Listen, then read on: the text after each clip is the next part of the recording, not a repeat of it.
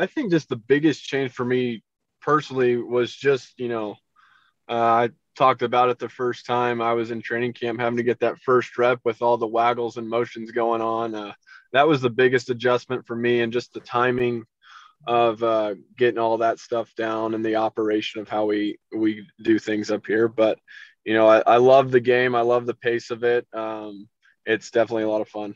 Obviously, you've been doing it for a while, for a few months now, so the, the comfort level is there, and the the knowledge of the playbook obviously there. So that shouldn't be an issue in this one. Correct. Yeah. No, uh, Jamie's done a great job, and and even Trevor. You know, I I got to give hats off to him. He's helped me, um, and he's an open book. When you ask him a question, he's not holding anything back, and just you know, uh, he's helped me prepare this week as well, even when he went down.